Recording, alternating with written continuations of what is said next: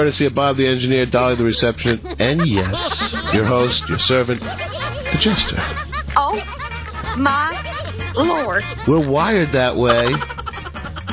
No point in fighting it. Hi, everybody. I'm Archie Bell of the Drells of Houston, Texas. We don't only sing, but we dance. Once upon a time there was an engineer. Choo Choo Charlie was his name we hear. He had an engine and he sure had fun. He used good and plenty candy to make his train run. Charlie says, love my good and plenty. Charlie says, really rings the bell. Charlie says, love my good and plenty. Don't know any other candy that I love so well. Another public service announcement from Brylcreem. Finally, someone has reinvented the wheel. Hey, uh, you're tuned into the ravings of a clown on Jester Radio. Don't argue with the ball. Roger, we'll go. It's as good as done. The complete solution for your home PC. Here I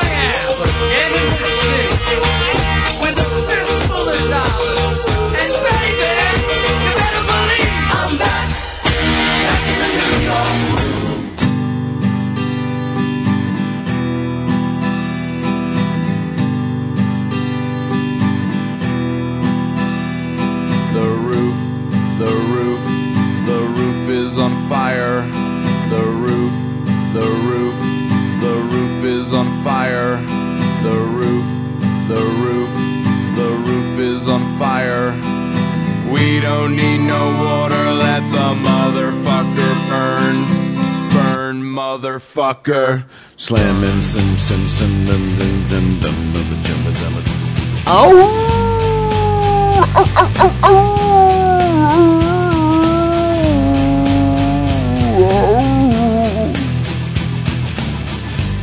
Hello, my name is Jimmy Pop, and I'm a dumb white. Hello, my name is Jimmy Pop. Good evening and I'm welcome to the guy. I'm not older. Not old or new.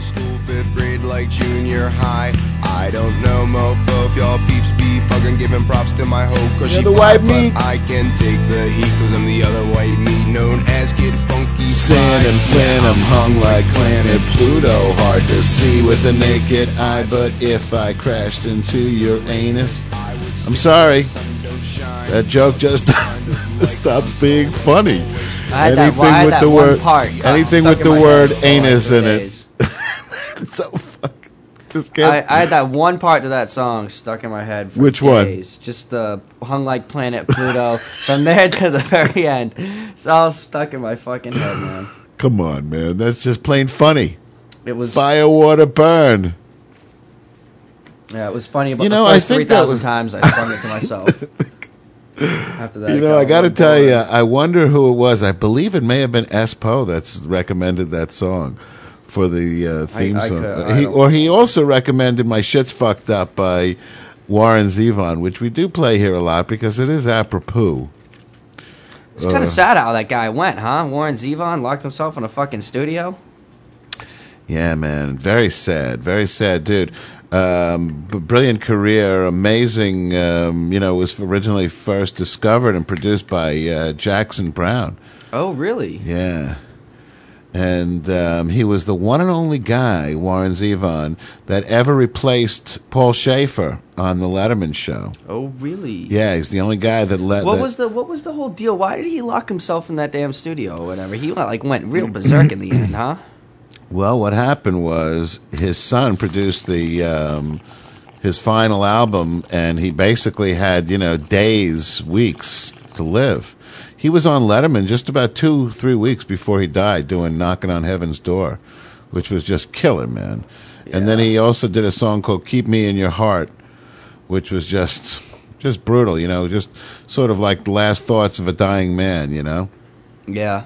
But in the end, I'm sure he wanted to get, you know, he, he, he couldn't, he felt like he couldn't leave the studio because he felt like he didn't have, His life's work wasn't done until he finished that shit. and, and he didn't have, you know, really literally a matter of days in the end. Yeah, well, I mean, when you know you you you love something so much like music, you know, you know, there's only one real way to go, man. That's why you're doing it. He had a unique career, very unique career while he was alive. And I guess he figured he would do his death in a unique way too. Yeah. You Hey, know, good evening. You're welcome to the Ravings of a Clown on Jester Radio. It's Tuesday, February the 12th, the year of our Lord 2008, hanging behind the glass. Again this evening with my good friend Bob the engineer. Good evening, Robert. How's it going? Not too bad. Yourself, son? Uh, pretty good, pretty good. Bob, of course, has been here all this past couple of weeks to promote our uh, brand new um, phone in. Uh, Yeah, new phone-in line. Telephone line. And uh, Bob, why don't you t- tell the folks uh, at home how they can maybe get in on that? It's it's not real hard. It's not complicated at all. Actually, what do you do? Do you have to gotta have any special equipment at Mm, home, or No, you don't need any special equipment. At least for this way, all you gotta do is go to the Jester Radio homepage, Right. And it's right there in front of you. Bam! And Can't what- fucking miss it. and what and and what if you you don't have the home page handy? Can you give us the phone number? Oh well, I, if you don't have the homepage handy, I can give you the phone number. Yes, I What- can. what is I can do that. It's uh six four six Right, five zero two right. eighty six hundred. So what is that? Is that like some kind of one of those porno Bermuda lines where they charge you a dollar ninety nine a second? Or? Uh, no, actually, that that's that that was that was custom. Remember, you you requested that specifically that number. I, I had to go through a lot of connections, pulling a lot of favors for you to get that number. Wow, that's so cool. So it's basically just like a uh, long distance call for most people, but for most people's plans, it's included. Yeah, I mean, if you don't got long distance on your your cell phone bill, you're just living medieval and getting ass raped by the phone company. So where is that area code? Six. that's actually uh, New York, downtown. downtown Manhattan. Manhattan. Wow, Downtown that's Manhattan. so cool. That's very cool. Well, thanks for that, Bob. We're gonna keep uh, keep up to date on that. Also, we're gonna take a look at what's going on in that sick fucking world of yours, and in my world. Oy vey, nothing good. Um, my sister. I got a call from my brother Uh huh. earlier today. Not a happy call. You know, it was a. You gotta call me. One of those. Just you know, message. it's not going to be good at all.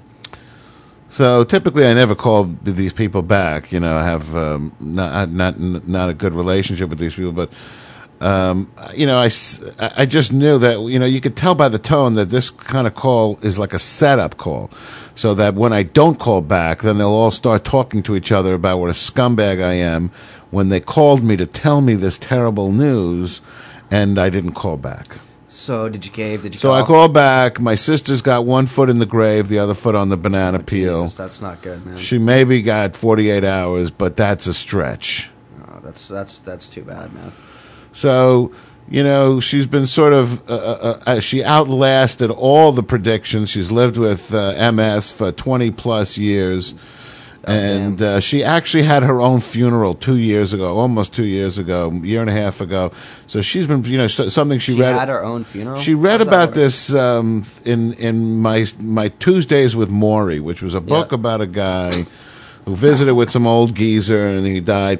And one of the things was they had this f- living funeral where he wanted to be there to hear what everybody was going to say at his funeral. so he Ah, had so the funeral. Can't fucking badmouth you So he- gone. That's what I'm talking So about. he had the funeral. No, not though. They can't badmouth you, you boneheads. Just so he could hear it, so he can enjoy it. You know, you never get to be at your own funeral and hear what people get to say about you. So she set up this thing, and we all went, and really everybody bought into it. Man, it was like fucking a couple of hundred people there. yeah, so they were all what, So- what she pretended she actually was dead. She didn't pretend she was dead. She just said, I want all my loved ones to come and say the shit that they would have said when I died, only say it in front of my face. That's cool, man. So yeah, it was very cool. It was very cool, and everybody. That's a- that's so- a pretty big And we brought in some there. bagels and lox from Manhattan. You know, couldn't be. Yeah, couldn't hurt. I mean, it was really good, fresh lox. But man, when I tell you, these people snarfed it down like they hadn't seen lox in a fucking in a thousand years. You know what I had the other day for the first time in my life? An elephant ear. Oh my god. Yeah, it's just like a funnel cake, really, isn't it? Um, no, it's not really like a funnel cake. I don't know. It's like kind of flaky, but it's got some real kind of. It's got Really? It's kinda- just a donut, just a piece Yeah. of fried I fucking. never, I never had one before. It was pretty good, man. Where'd you get it at the county fair? Uh, no, no, no. Half a I have mile my- from the county. I have county my fair? sources. I have my sources. So anyway, my sister, great, you know, woman, defied the odds. Uh, her father, my father, um, got divorced from her mother. Um, when she was like seven or eight years old. Um, her mother was kind of a whack job. Um, in, in that way, I took after my father that way too. Um, in that I was always attracted to these sort of emotionally unstable women. Aren't we all? And Aren't uh, we all? and um, uh, uh, so my sister's mother, um, you know, what, what the, the the the legend is, my aunt Nina was playing with. She was, you know, she's like 140 now, so she was like, I guess, like a young, spry, you know, five or six or seven years old kid, and she was playing with the Venetian blinds in my sister's room, and the Venetian blinds came crashing down, which was enough racket to wake the dead, but my sister didn't wake up. So they take her to the hospital, and they find out she's deaf as a stone. Don't know really ha- whether it happened after she was born. She had had a very high fever briefly when she was an infant, so Yeah. you know that could cause deafness, or whether she was born with it. But the truth is, it has you know although my sister always maintained that she must have been born with hearing because she could sometimes have dreams where she could hear. But that didn't mean shit because other people who are deaf think they're having dreams that they can hear but they don't know what hearing When is. my- when my little they just call it born- hearing you know they don't know what the fuck it is. When my little when my little brother was born, he uh, his heart actually stopped. Man, he almost died. He almost was never here.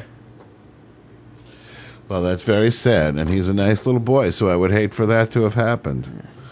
So anyway, she grew up. She was very independent. She was sort of like the tough, you know. She was my father's first kid, and she was a very tough kid. And you know, The oldest always has to be the toughest. she was 11 years older than me. You know, as old as all my brothers were to me, she was older than them because she was the first, she was a previous marriage with my Yeah. father. See, being the oldest, it's always it's kind of the weirdest because you're like the guinea pig child. Like parents kind of just learning how to raise a kid. Well, that's kind interesting. experiment a lot with you because you're gonna get you get into it before anybody well, else does. I guess that's true with uh, especially with my sister because she was sort of you know basically just like a spoiled princess, and everybody just sort of tiptoed around on eggshells with her. And um, you know, when I was a kid, we had this rule. We had the in the library, the house where I grew up in. Yeah. We had this nice TV, and everybody would sort of covet the nice chair. Yeah, so the the- deal, yeah, the- so the, the- you good know what I spot, mean, right? So the deal was, you know, basically you had the chair until you had to go pee or something, you know. and if you got up, you lost. It. You lost it. That's all it was. So one day my sister comes in and she says to me, "Okay, you know, get up. Time for me to have the chair." yeah, um, So I said, "Well, that's not the rule." I said, "The rule is you can hover as long as you want. You can stalk for hours or days, but until I get up and relinquish the chair, you can't have the chair." So she goes, "Okay." She walks out of the room. She comes back in with my father like 2 minutes later. My father goes, "What's this your sister says that you can't have the she can't have the chair because she's deaf?" I said, "What the?" He says, "Is that the way to talk to your sister? Get up to your fucking room, you miserable son of a." I was like, "But the who the what the?" that's good, man. That's good. That's a good one. So anyway, it's uh, too bad, Yeah. Too bad. So sad. and uh, it is so sad. She opened up the. She started the um, sign language department at Northeastern University. and um, became a tenured professor there. Was for thirty years and uh, very well known in the Northeast, um, you know, Boston area of the country as a famous uh, uh, deaf rights activist Yeah, yeah, yeah. and uh, sign language uh, teacher. So anyway, hoping and wishing good things It's for amazing her the this stuff evening. they do with sign language, man. You know they teach uh, babies how to do sign language. Well, that's true. You know, for certain moments, certain portions of your life, it's the more natural language. So yeah, they because babies use their hands and their arms and a lot and stuff, and there's Yeah. there's ways of teaching them to do it. I don't know how the hell they do it, man, but I saw yeah, saw a little kid well, doing like that one I time, said, and I was the, shocked. That there was is like, a brief damn. window in a child's life where the where where sign language is a more natural language than spoken language. Yeah, So if you can get it, I didn't really learn sign language till I was like 18 or 19. Like learn American Sign Language. I had a few words and a few phrases and So you few never really knew what letters here and there. saying? Never really could fluently use the language. Could she? Could your sister read lips?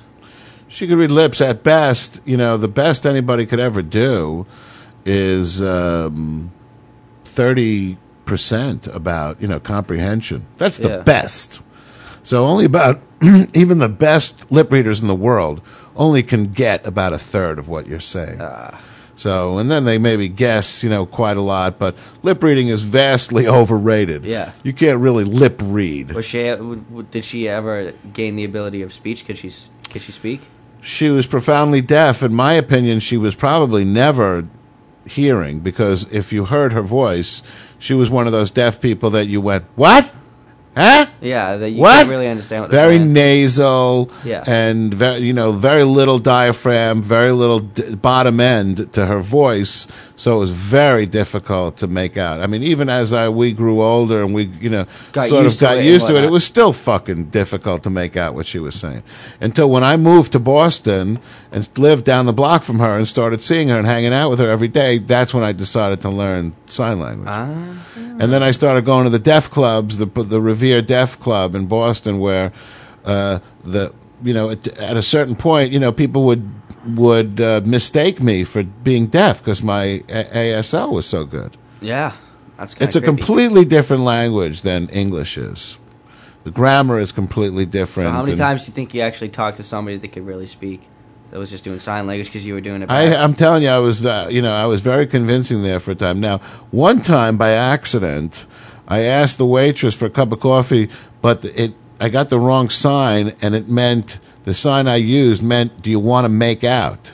Ah. And she like rolled her eyes and walked away, and everybody at the tab- table was like at you hysterically like- laughing. Like what the fuck? What an idiot! It's But like it's like it's this like is when, the it's like when you meet your your uh, your your like your uh, sister's family, your uh, your girlfriend's family or something. They all Yeah, speak right. another language, Right. and then brothers are telling you, "Oh yeah, say this. I really Exactly. love it." You know, and tell you some see, this is the sign shit. for coffee, and Yeah. this is the sign for make out. ah, so it's close, very, very, very similar. close, very close. similar. You're tuned into the ravings of a clown on Jester Radio. We're talking about um, uh, hanging behind the glass this evening with Bob the engineer. What's going on? Uh, Senator Barack Obama won the Virginia primary today and reached out for victories in nearby Maryland and the District of Columbia, determined to erode or even erase Hillary Rodham Clinton's uh, delegate lead in the Democratic presidential race. Obama's triumph. So we have this sort of like uh, this dark horse Yep. No pun intended, coming from the outside, um, closing in on Hillary. Obama's triumph made it uh, six straight over Clinton, the former First Lady, now struggling to keep up the race she once commanded. Uh, Jester Radio made its call based on surveys of voters as they left the polls. The interview with voters showed blacks accounted for nearly one third of the ballots cast in Virginia, and Obama's share approached ninety percent, and he and uh, he and Clinton split the white vote. Uh-huh. So half the So- white so people, like- so- half the looks like white the white people people are voting for him. way, huh? Half the white people are voting for him, and ninety percent of the black people are voting for him. Just as I feared, black people have no, couldn't care less what this guy is about. They just just because just because he's black. Just because he's black, they figure, man, if he's black, if they have a black guy in the pre- in the office, What do you- what do you think the happen, world man? will be better for them. But what do you think will happen, man? Do you think somebody will try and kill him? I mean, no, I don't want to. I'm not trying to say that in a bad way. I'm not trying to influence anybody. Or tell mean because he's black? him. Yeah. You think? Do you think that someone's gonna try and assassinate him? I mean, that's a huge. You know, I'm surprised to hear you say that. You're a young guy. I thought really somebody of my age would say something like that. Somebody of my era, era, era. But it's interesting to hear a young guy like you even think of that. No, honestly, I don't think that somebody would try to assassinate him just because well, he's I mean, black. just because I'm a young guy, man, doesn't mean I don't know a lot of shit about the Kennedy assassinations and whatnot. I mean, fuck, I watch TV, watch the Discovery Channel and shit, History Channel. I pay attention to shit, learn shit in school. I'm not a complete and total mental midget yeah, but still. as to what you might think. A In all- relatively smart individual. In all, there were 168 delegates at stake in the three Democratic primaries. Clinton began the night with 1,147 delegates. To 1,124 for Obama. Both are far from the 2,025 which are needed for the uh, to win the nomination of the Democratic National Convention this summer. Man, Our president's name is going to be Obama bin Laden. What the fuck? The Bush administration has instructed U.S. diplomats abroad to defend its decision to seek the death penalty for six Guantanamo Bay detainees accused in the September 11 terror attacks by recalling the executions of Nazi war criminals after World War II. So get this. This is what is going on here.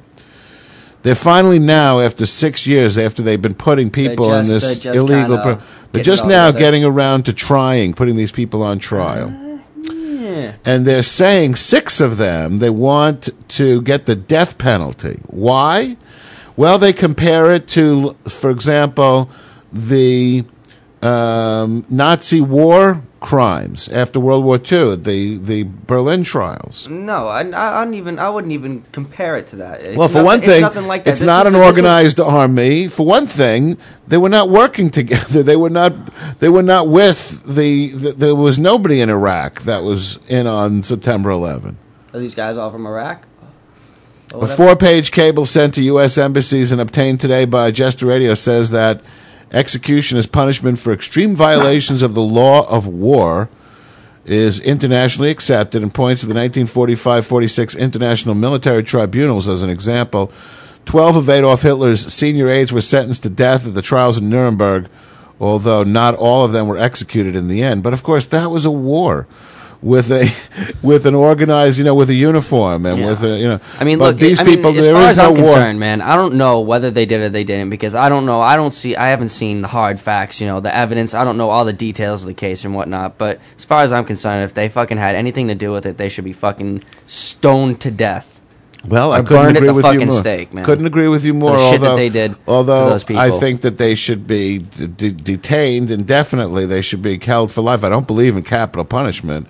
So I do believe they should be incarcerated for the rest of their lives, and not the kind where they have free weights and free HBO, but more of the kind where they're in like a small wire cage where they can't really sit up and they can't really stand down and they can't really be comfortable in any position. So you're talking like a, basically confine them to a box, Like a chicken, uh, like a cardboard box or something like that. I What are we gonna do? Lose them in not- the fucking UPS shipping room? I think a chicken thing is better analogy, so that way you can hose them down. yeah, like a like a little chicken coop out there. exactly. You know, one time I, my dad was telling me the story about this dude that was trying to clean his chicken shed with ammonia. You know, after a while, piss turns to, or uh, or he's trying to clean it with bleach. You know, you know, after a while, piss Shit, turns piss into turns to ammonia. ammonia, sure. Yeah, ammonia and bleach make some kind of really lethal, Right, right. smoky shit. And Sure. the guy fucking almost killed himself. Couldn't get out of the chicken coop. He's staying there. I don't know, another ten seconds longer, he probably would have been dead. The unclassified cable was sent by State Department to all U.S. diplomatic missions worldwide late today. In it, the department advises American diplomats to refer to Nuremberg if asked by foreign governments or media about the legality of capital punishment in 9-11 cases.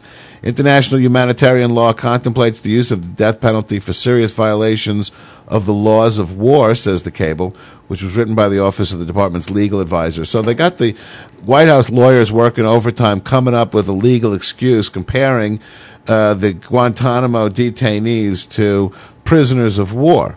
People who were in violation of the laws of war, but these people consistently say this is not a war because that's why the Geneva Convention doesn't apply because it's not a war. So it's a war when they want it to be a war, and it's not a war when they don't want it to be a war.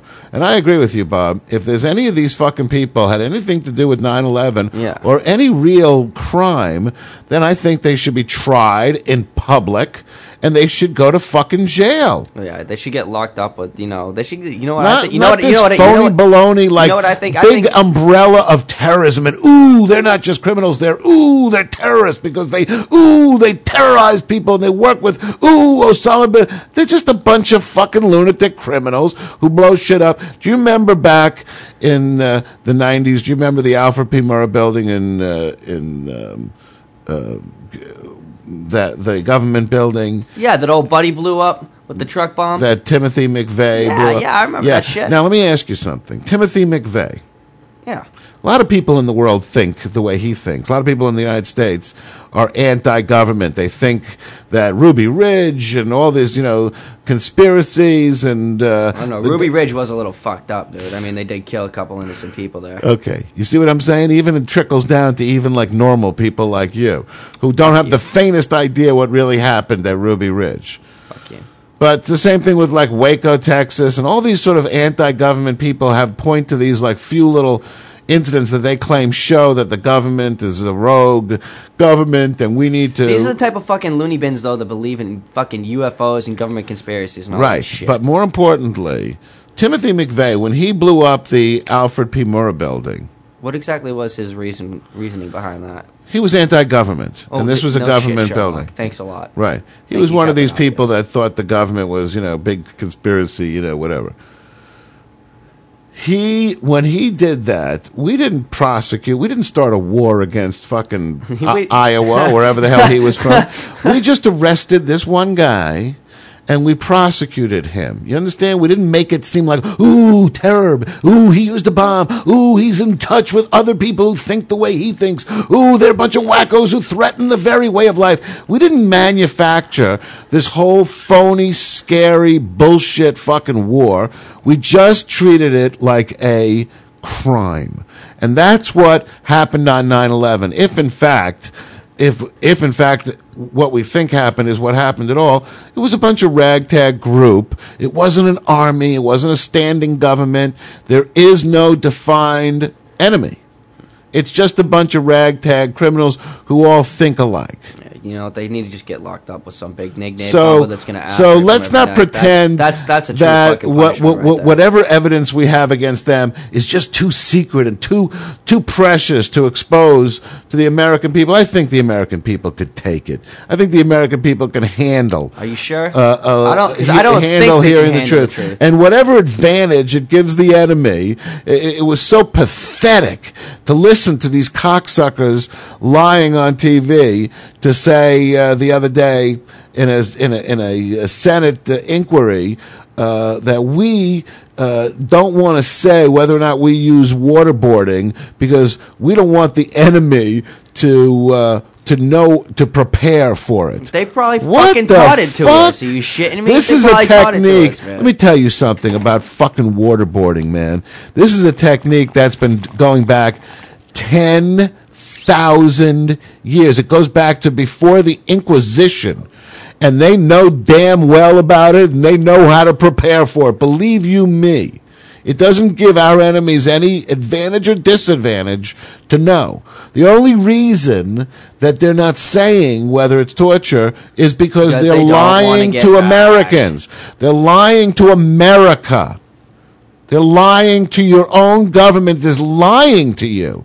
And when you ask them point blank, tell me, is it against the law or not? They'll say to you, no, no, no, no, we can't tell you. That's too secret information. Our enemies will use that information and prepare for You know- the waterboarding. You know what, buddy? I think I'll take the They're risk. prepared. I think. Let us know.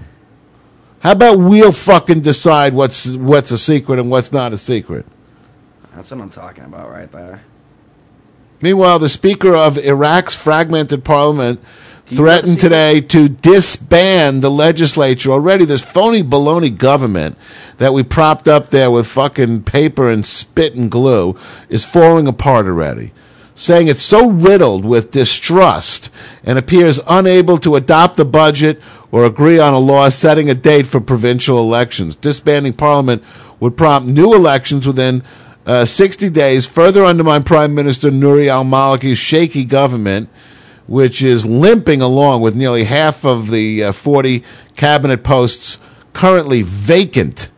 The disarray undermines the purpose of last year's U.S. troop surge to bring down violence enough to allow the Iraqi government and parliament to focus on measures to reconcile differences among minority Sunnis and Kurds, and the majority Shiites. Violence is down dramatically, but political progress languishes. Iraq's constitution allows Mahmoud al Mashan Danani, You had a little trouble. the hot tempered speaker and member of the minority Sunni faction, to dissolve parliament if one third of its members request the move and a majority of lawmakers approve. Al Mashadani said he already had sufficient backing for the move from five political blocs, but he refused to name which ones because some of them weren't specifically in Iraq. Oh. Hey, you're listening to the ravings of a clown on Jester Radio. More of what you tune into the uh, Jester for here this Tuesday, February the 12th, the year of our Lord, 2008. You know, back in, uh, I don't know if you ever read this, um, there was a um, book Yeah. written, um, I don't read many books, man. oh, that's, goes that Go saying. go go go ahead though. I'm I'm interested. I'm curious. Go ahead. Well, I think it goes back to the 50s, um, honestly. These um, Kubler Ross was a scientist, no, 1969 here. Um, was a Elisabeth Kubler Ross wrote this book called On Death and Dying. And it was the first real analysis of, um, you know, the process that people go through, the emotional process that people go through when somebody close to them dies. So in the book, she came up with this concept of these five uh, stages of grief that we all go through. Um, and actually, she went so far as to say that it wasn't just for when somebody dies, but it's really all these l- little losses that we experience over our lifetime losing a job, losing a loved one, um, breaking up with a girlfriend. You know, even like when you lose your job and you lose your routine and you mo- you lose those friends from work, you lose the the the, the drive.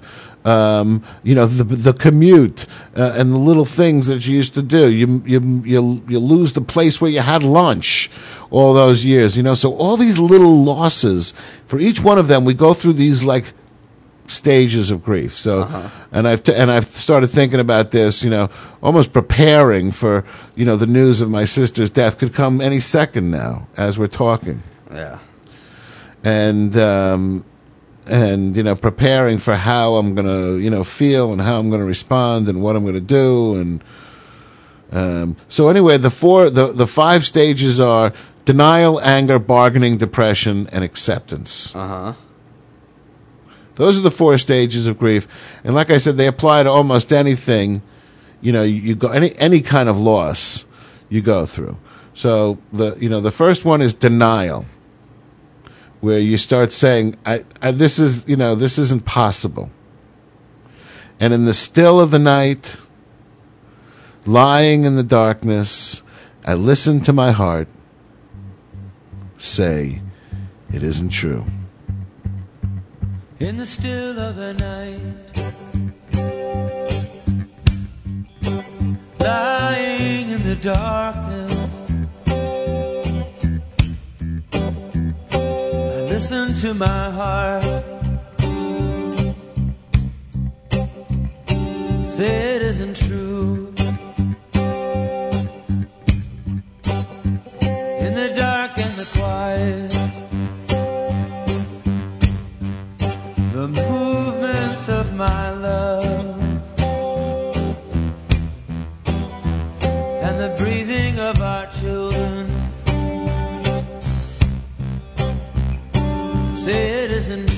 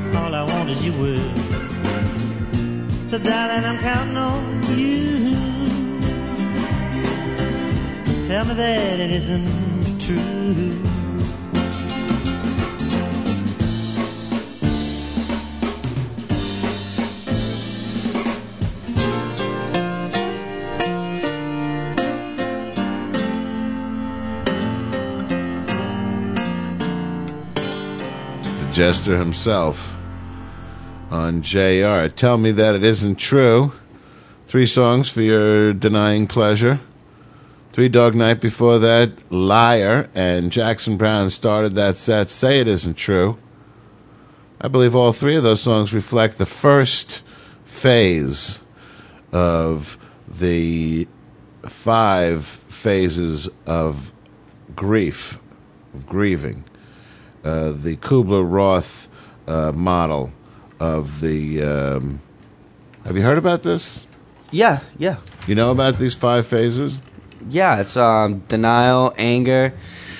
Ooh, I can't remember those last three. What are they? but Remind me. denial and anger are definitely the first two. We just did denial with those three songs. Yeah, yeah, yeah. What, what's uh, and what's- anger, of course, is next. Now, I don't know if you're aware of this, but I have a my own personal. It's actually called the Jester's 19 phases of uh, grief. There's actually 19. Have you? Well, in in my modified, it's like the Kubler. Well, basically, what it is is it's a phase of denial, then a phase of anger, then a phase of bargaining, then another phase of anger. There's actually seven Ah. more phases of anger, different kinds of anger. There then followed by a phase, several phases of rage, and then just back again to the normal anger. Then it goes into the de- depression, like the Kubler Roth model. But then in mine, there's a deep depression, and then there's a massive suicidal, deep, deep, hanging by a rope outside the apartment window depression. Yeah, inches away. And then we go back up. to anger for several more phases. So you see, it goes like that. That's the modified Jester uh, 19 phases. Though it was a very vague description, I get Simple. the idea. Well, it's simple. It's based on that. But uh, there's um, the we're of course we're contemplating the uh, phases of grief because it's just mo- moments from now the phone's going to ring and I'm going to hear from I don't know probably my own man. My brother left a message that uh, my sister. He actually didn't leave a message. He said, "You got to call right away." You know, very somber, and you know. So I called back, and he said, you know, my sister was very ill, and she was probably going to die within the next 48 hours. All the organs had shut down. She had asked to be brought back home, and she went home with the uh, hospice Yep, the hospice. Yeah, those those people are always very nice. Unfortunately, they take all the good drugs when they leave. They, well, they were. They've sometimes they can be very helpful in in administering the uh, the appropriate amount of drugs so that somebody can be whisked away sooner. You know, with less pain. Yeah, I was kind of was kind of disappointed when my grandmother died. I knew she was uh, she was they had her on some pretty heavy stuff, man. I could have made a whole bunch of that. I was told there was tons of shit left over. Ridiculous amounts of money could have been made. Ridiculous, but the fucking hospice not, nurse took all the shit. Yeah, what do you think she did with it? Oh, God knows. She's probably like, She I have didn't- to take this. She didn't give it back. She probably pulled out some phony baloney her arm, said, "I have to take all this shit." Blah blah blah. because I swear to God, uh, n- a relative who will not be named, will uh, actually told me he was like, "I swear to God, I was like two seconds away from giving you all that shit and telling you go get rid of it and give me." No half." shit. Oh man, What a shame, huh? what a rip. I bet you she sold it all. Well, I'm glad because I'm an adult and I actually don't think it's cool to take prescription drugs recreationally. Oh, but there are those Very bad There for are, there are those kids that are of uh, Yeah, I don't care about my generation. That, Yeah, I wouldn't. I would never condone you doing something illicit like selling prescription drugs for for, for money. I'd never do something like that. well, whether that. you would or you wouldn't, I wouldn't condone it. It's stupid. It's ridiculous. You, to to risk your your personal freedom to do something like that. It's moronic. It's moronical. Which is why I don't put it. Uh, I mean, of course, I did it, and I'm, I'm you know, eh, all kids do it, but Yeah. it's stupid. I know there's some pretty heavy shit that, out there that you really got to stay away from.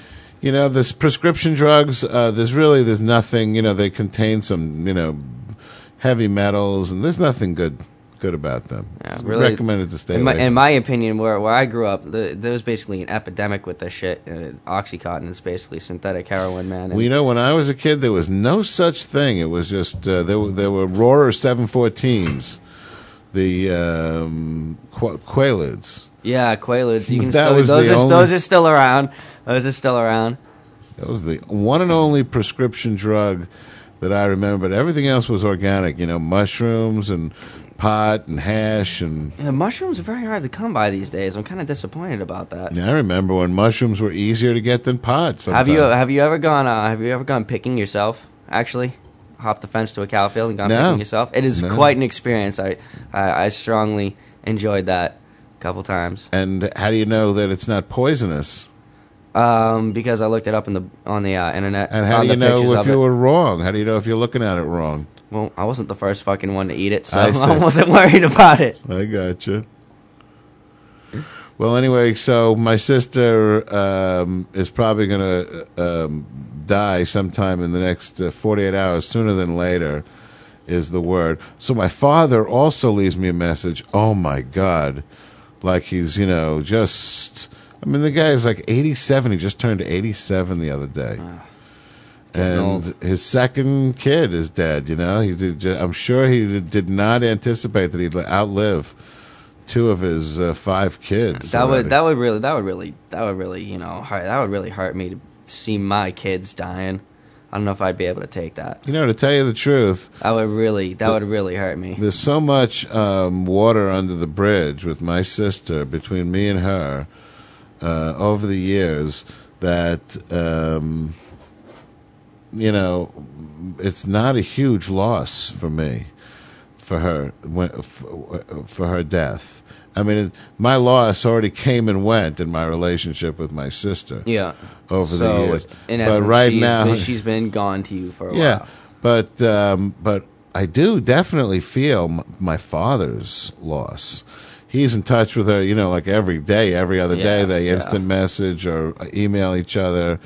Um, even though he's in Florida and she's in Boston, they're very, very close. She's really a daddy's girl. Who would you rather? Who would you rather get the phone call from? Who would you rather hear it from? You know, I just uh, I can't think of anybody in my whole family that's like safe for me to talk to. So Really? whoever it is, it's going to be me with my sphincter tight as a uh, as a wrench, when the when the call comes because not only is it going to Like be father, like son. not only is it going to be horrible to hear, but it's going to be uh, horrible to talk to the, whoever the person I'm talking to. Yeah. So the whole thing's going to be horrible. Then I'm going to be, have to go travel somewhere and uh, deal with the horror of de- of being with all those people. It's just uh, there's just everything about it sucks. The beef. That's really sad that you kind of lost touch with a lot of your family. You're not on good. Uh, it's not that. I lost touch. It's that it's that they're my mortal enemies. That they're that they're. When I say you've mortal- lost touch, I mean No, actually, I, don't, I haven't really- lost touch really- at all. I, t- I talk to them. Oh, you do? You know, once every few weeks or month or Yeah. so. All right, Yeah. that's cool. Yeah. I thought it, I thought it was basically very non non speaking. It was for a long time, but you know, I I put aside a lot of my you gotta- anger, and and even though there's a lot of unrectified shit, I decided that that's the way it is in life. You don't get a you know shit that doesn't always get fixed, and uh, you know you got to weigh out the fact that they you know robbed me of a quarter of a million dollars against the fact that they're my one and only parents. That's fucked. So you got to ask yourself, does that mean I'll never talk to them again? Is it worth it, you know, for that terrible decision to have to make? But That's sad. so if the six suspected terrorists are sentenced to death at Guantanamo Bay for the September 11 attacks, U.S. Army regulations that were quietly amended two years ago open the possibility of execution by lethal injection at the military base in Cuba. So it was two years ago they slipped through this little uh, bill that said that, oh, and by the way, if anybody's found guilty of any crime, they can be executed. Next. And nobody, you know, noticed that because there was no trials yet. But now here we are, two years later. Now we are having trials, and they're and they're trying to get, get these guys sentenced to death, so that if they lose in the trial, they can give them the give them the, uh, The, uh, injection. Any executions would probably add to international outrage over Guantanamo, since capital punishment is banned in 130 countries, including the 27 nation European Union Shut the fuck conducting up, that dude. the executions of the U.S. soil could open the way for the detainees' uh, lawyers to go to the U.S. courts to fight the death sentences, but the updated regulations make it possible for the executions to be carried out at Gitmo. So they snuck that in there. Now, what do you mean? Get, shut the fuck up. Do you approve of uh, the uh, death penalty? Oh hell yeah, dude! Some people just deserve to die. I mean, some people deserve to die in different way than others. Some people deserve to die quick and you know go, but uh, there's other people that deserve to die And- slow and, and- painfully. and let me ask you something, and you maroon. Really think about what they did before they do it next time. And who if would- there is a next time for them, which I doubt it because they're going fucking nowhere. And, and let going? me ask you something. Who would you have make that decision? When you say some people deserve, deserve is a decision. So who would you have make that decision? Say, for example, The about American public. I think we should just take a general consensus of what to do with these motherfuckers, and then when we get that back, you know, go with We have- whatever we- whatever everybody likes more, you know, whatever comes up the most, We- and do that with the motherfuckers. That's what we should do. we have, but we have written down rules. It doesn't go by mob. It goes by Sometimes, sometimes the rules need to be broken or bent. Well, no, no, no, they don't. No, you don't break the rules just because you say sometimes they need to be broken. There are the rules, the rule of law. We can't go around. We certainly can't uh, have a trial and put somebody on trial uh, uh, on the one hand and say, but we, it's okay if we break the fucking rules. If we're the rule of law, then we have to be impeccable. It's got, it's got to be one way or the other. So no, it's the it it it it, it most certainly does matter. You know what I think we should do is I think they should host a public trial, just uh, like total national holiday for everybody in the United States. Everybody just sits down and watches TV for a couple days and watches the entire entire trial proceedings. Well, they're not going to do that. and then everybody gets to phone in or some shit. That would be the balls. Well, they're not going to do anything like that. It's all going to be a secret. They're not. None of this it'll stuff. be it'll be like it'll be like te- text your text your vote to blah blah blah blah blah blah. to what to do with the Arab scumbags. Yeah. Well, that would be great. You know, like George Cohen said that we should chop off their heads. It'd be like American Idol. and then like try and get them into a hole of this scoring different points and so, except it'll be Middle Eastern terrorist instead instead of American Idol. Well, uh, I couldn't disagree with you more. I do believe that um, people who are guilty of um, a crime should be prosecuted, but I don't believe that. I think this whole thing is an But excuse. who's what? Are, who are they, what are they? What kind of jury are they going to use? I, I I think this whole thing is an excuse to inflame the American people to to you know falsely agitate you know once again to put on these phony baloney show trials um, and every two seconds say oh by the way we can't prove any of this shit because it's all a secret. Uh, take our word for it. Um, it's a government secret. And uh, they hope to of, of the six maybe get one or two of them executed you know and that way again this whole um, you know, I've said this before. The the the whole mantra of this um, administration has always been: history will vindicate us. That in the long run, people will look back and say, yes, they they they acted outside the law, but uh, they were revolutionaries and they you know did great things and so on. Not everybody's going to rem- be remembered. Nobody's going to be remembered that way, but that's how they rationalize what they do.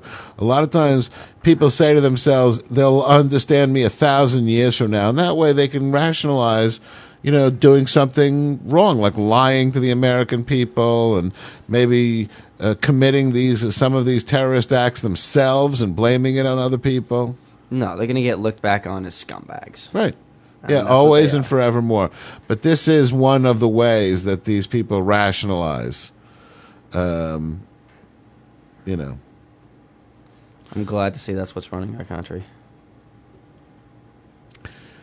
yeah. So they're going to put on this phony baloney uh, show trial, and you know, get everybody whipped into a frenzy. And What's the deal? How are they gonna? How, what uh, they gonna? What kind of jury are they gonna use? Like, where are they gonna get the people for ju- the jury and shit?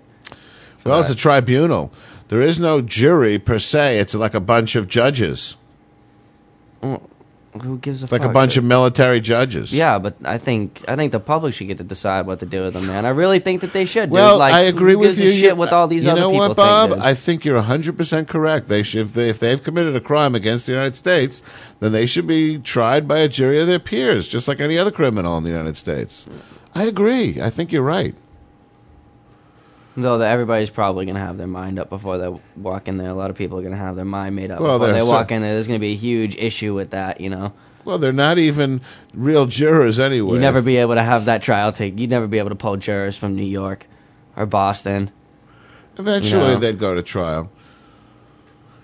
The Senate today approved new rules for government eavesdropping on phone calls and emails, giving the White House much of the latitude it wanted and granting legal immunity to, to telecommunications companies that helped in the snooping after the September 11 terrorist attacks. Here's what happened. Um, back uh, after, shortly after 9/11, the government went directly to these ca- uh, te- telecom companies like AT and T and Cingular and Yep. so, so on. And they said, "Give us these records quick. It's a matter of terrorist, uh, you know, investigation." And the uh, companies said, "Well, normally we'd have to say, please show us a uh, warrant." For that information, this is our customers' information. So the government went, you know, like acted like, what? This is a national emergency, man. Do we have to beat it out of you? What's wrong with you? Fork Don't over. make me come And down they- there. and they bullied the telecom companies into forking over this privileged information. And once they got them to do it once, they kept getting him to do it over and over again until New York Times burst out with this fucking story a few years ago. Yep.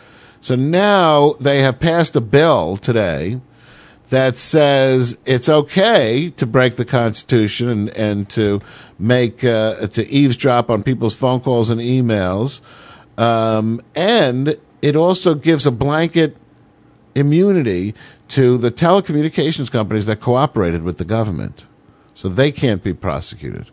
Protection from the telecom companies is the most prominent feature of the legislation, something President Bush had insisted on and essential to getting private sector cooperation and spying on foreign terrorists and other targets. The bill would give uh, retroactive protection to companies that acted without court permission. So they're going back in time and saying any company that did it prior to now Yeah. That already participated with the government without permission from the government, they're still immune from prosecution. That's some fucking. The House did not include the immunity provision on a similar bill it passed last year.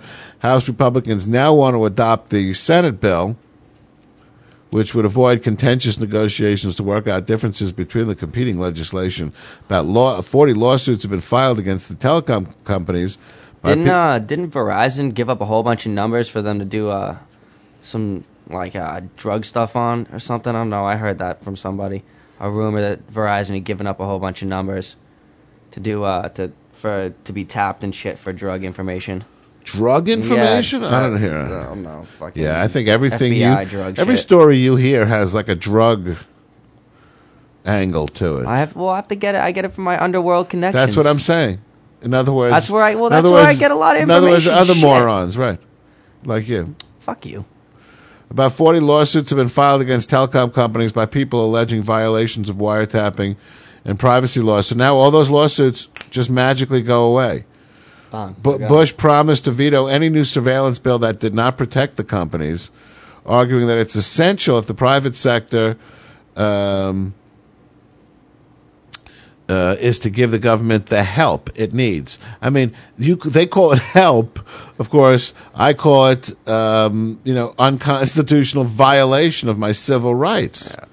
That the company that provides me with cellular telephone service is going behind my back and giving the the the phone company information about me that I didn't authorize them to without a fucking warrant. Why would they do that? And then when I go to fucking sue the company, uh, I found out the government has protected that company by making them immune against my fucking lawsuits. The fix is in. The Senate bill provides fair and just liability protection to those private companies who have been sued for billions of dollars only because they are believed to um, have uh, done the uh, w- w- the right thing and assisted the nation on the September 11th Bush, uh, terrorist attacks. Bush said they did the right thing and broke the law. It's amazing how these people twist the concept of right and wrong. They did the right thing. I mean, it was wrong, but they it was the right thing. It was the right thing to do. Even though, of course, it was it was. Well, wrong. my my my my mom clearly always it was wrong, obviously, but my my mom always said it, it it was okay to break the law every once in a while. So now the next phase we move into after denial is what? What is it? It's uh, it's anger. Anger. It's why me? It's not fair. Or you've got a lot of nerve to say you are my friend. When I was down, you just stood there grinning.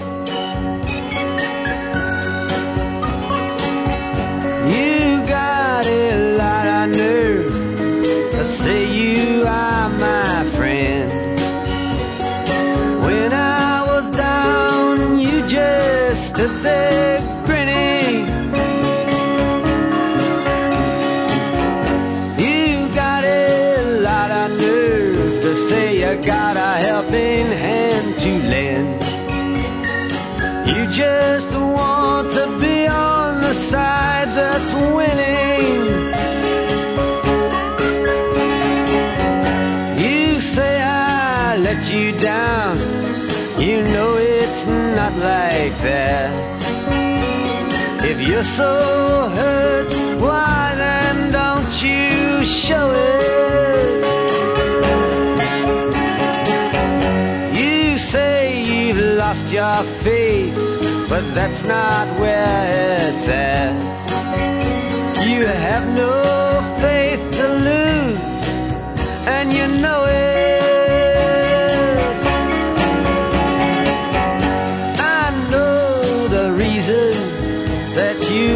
behind my back.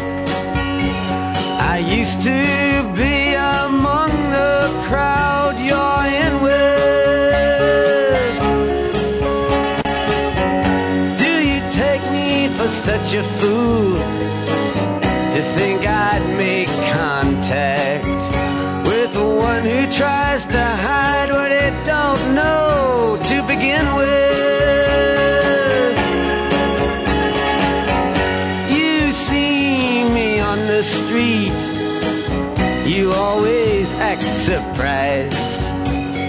Say, How are you? Good luck, but you don't mean it. When you know as well as me, you'd rather see me.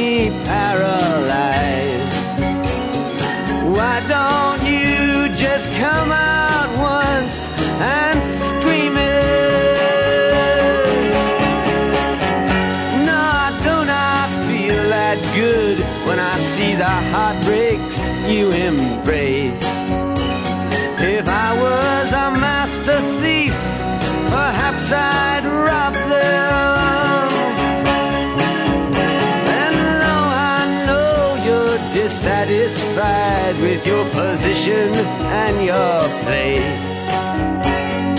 Don't you understand? It's not my problem.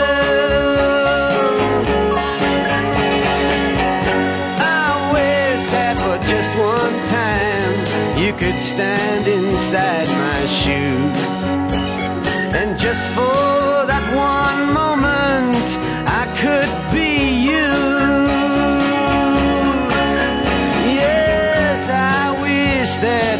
just one time you could stand inside my shoes.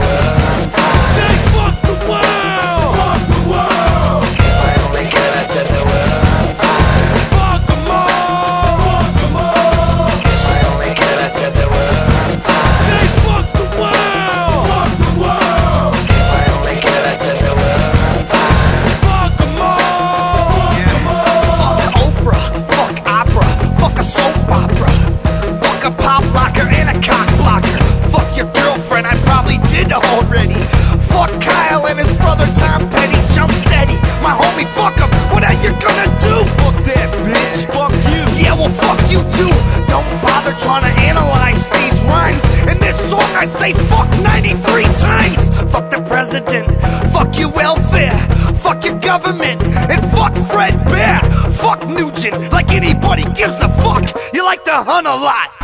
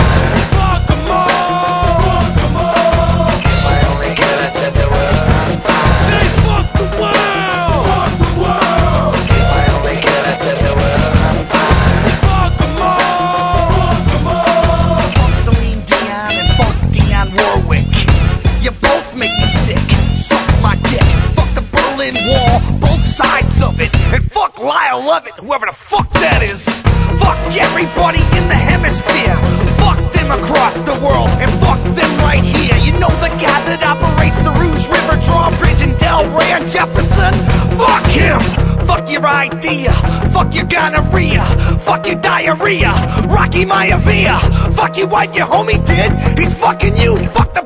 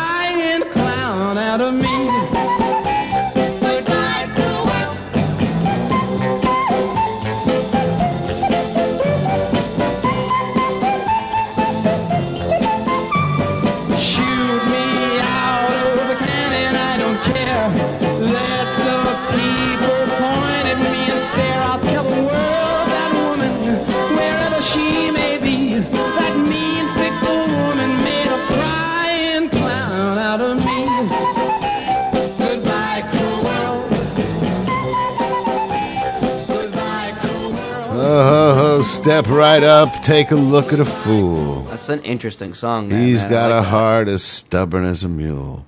Come on, everybody, he's good for a laugh, and no one can tell his heart is broken in half. That's the casinos. You never heard that one before? Nah, I never heard. I mean, uh, James Darren, "Goodbye Cruel World." It's got that calliope going on there. Get that whole clown doot, thing going. Doot, doot, doot. Do do do do do do do. And you know, there is this kind of uh, very irresistible, juvenile, infantile um, tendency to want to just say, well, goodbye, cruel world. Be very dramatic, you know, and then hope like everybody's like really feels guilty and sad. That would be the asshole thing to do. Insane Clown Posse before that, fuck the world. You know the guy that operates the Rouge River, Drawbridge, and Delray on Jefferson? Yeah. Fuck him. Oh yeah. Why? That's the lyric in the song. Oh, I wasn't paying close enough attention. Fuck the world. Don't bother to analyze these lines. In this song, I say fuck 93 times. Bob Dylan started that set with Positively 4th Street. Three decidedly angry songs in the Kubler Ross uh, five cycles of anger. We've, we've uh, done denial and, uh, I mean, five stages of grief. We've done denial and anger. And we got the other three coming up. But of course, we were mentioning earlier that there are many, of course, many, in the modified Jester scale, there's 19 stages. For example, there's six stages just of sick grief. There's a sick grief stage that lasts for six full phases of various degrees. That's heavy, man. Oh, yeah. That's heavy. It's a bloodbath. It's a bloodbath. There's actually one phase where all you do is you bang your head against the tile wall saying, stupid, stupid, stupid, stupid, stupid. Kind of reminds me of uh, Sesame Street when they get that dude on the Don piano or whatever, and he's smashing his fucking head off the piano, dude. Just bam, bam. Yeah, there's bam. one stage just of doing that. Yeah. In the Jester. Uh, He's trying to play the song. He's like. Mary had a little lamb. He's trying to play it all bluesy and shit, but he can't do it. He starts smashing his fucking head off the piano, dude. That's right. That's priceless, dude. That was a good one. I used to love that one when I was younger. All right, we'll look at the other stages, but we're talking about my uh, sister who's uh, probably going to be dead sooner than later. she has MS. She's only 50. What- what exactly is MS? Multiple sclerosis.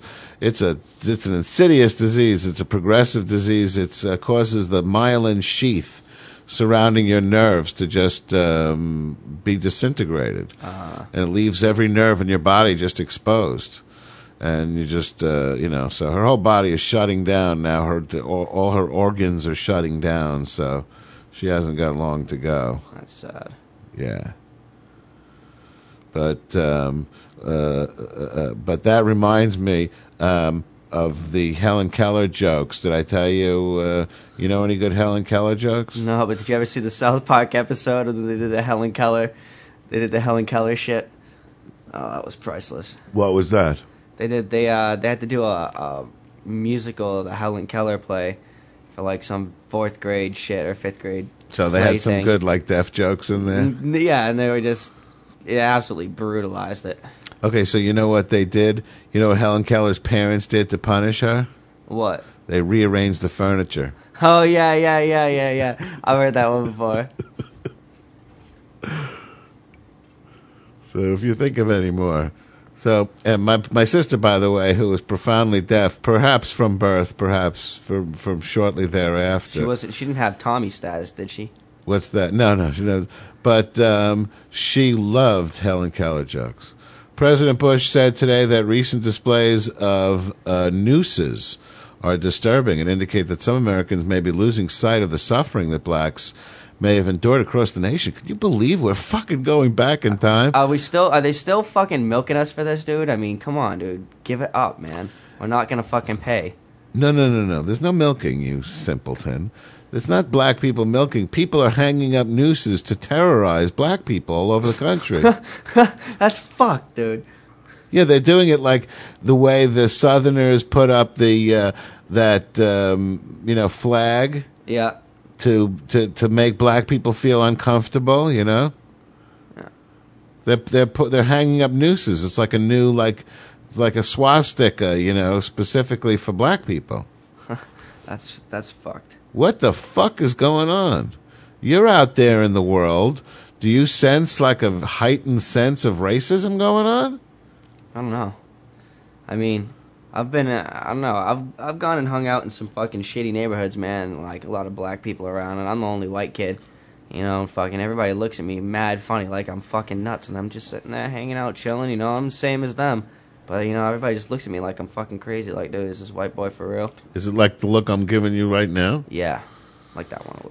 Not quite, but like that one. The era of rampant lynching is a shameful chapter in American history, Bush said at a uh, Black History Month event at the White House, which began with serious comments about prejudice and ended with music performed by the Temptations. and now we have some niggers to give us a number. Come on out and give us a number, young black men. The noose is not a symbol of prairie justice, but of gross injustice, the president said, showing once again that uh, he can repeat the same word repeatedly. They always give him things like that because he sounds good. Do you think they rehearse with him before he does that shit? Repeatedly. Or do they, they just give he up? looks into the into the camera and he goes, "The noose is not a symbol of prairie justice, but of gross injustice." That's what he's good at, doing these kind of like snippy, snappy, You know, and then he gives shit this that look. rednecks can understand. Right.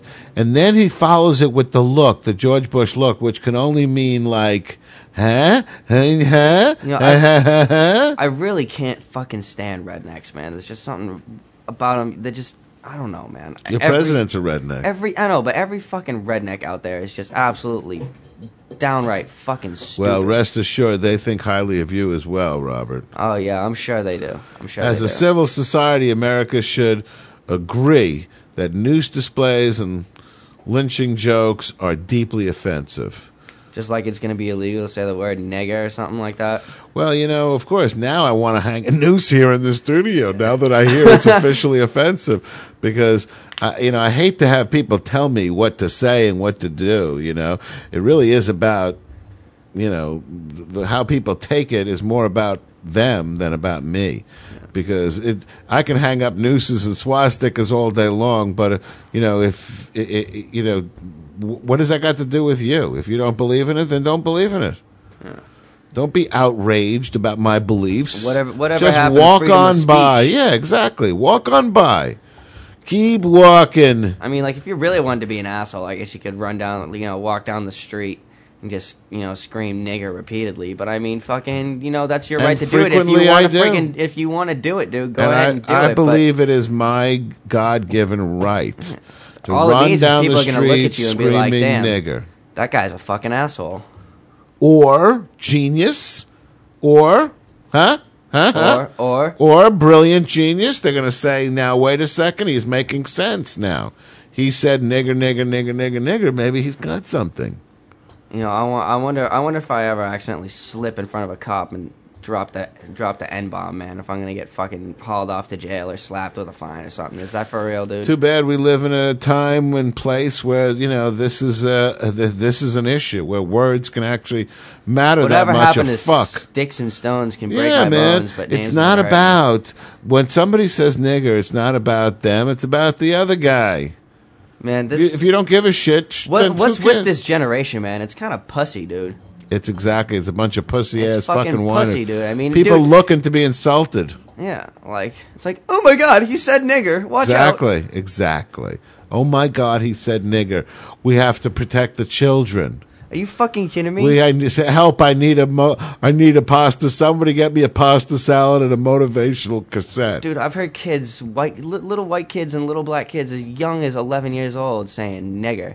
All right, I really don't give a fuck. it has dude. nothing to. I, I don't know what that's got to do with it. You could be any age. It's a bo- oh, uh, no, let's protect the children. Ugh. Fuck that, yeah, dude. no. Who the- gives a shit? Children are not are not in danger of hearing the word nigger. There's no proof that the word nigger itself. It's that it's it's if I actually didn't like black people is what my children would sense, not the use of the word nigger. Even children learn to understand to distinguish the difference when they see black people come in the house all the time and they treat them like equals and they hang out with them and they call them niggers to their face and behind their back and the difference between that and the people who call them niggers and really hate them The- Yeah. you, could tell the difference Yeah, I mean, I have plenty of black friends that, you know, fucking call me cracker and I call him nigger and shit, you know. Fucking call me a Mick or a Guinea or shit like that. It doesn't bother me one freaking bit, dude. You don't see me flipping out. You know, grow the fuck up, man. I mean, come on. Exactly. It tells you more about you, how your response is, than the guy who said it. A Bush administration plan to crack down on contract fraud has a multi billion dollar loophole.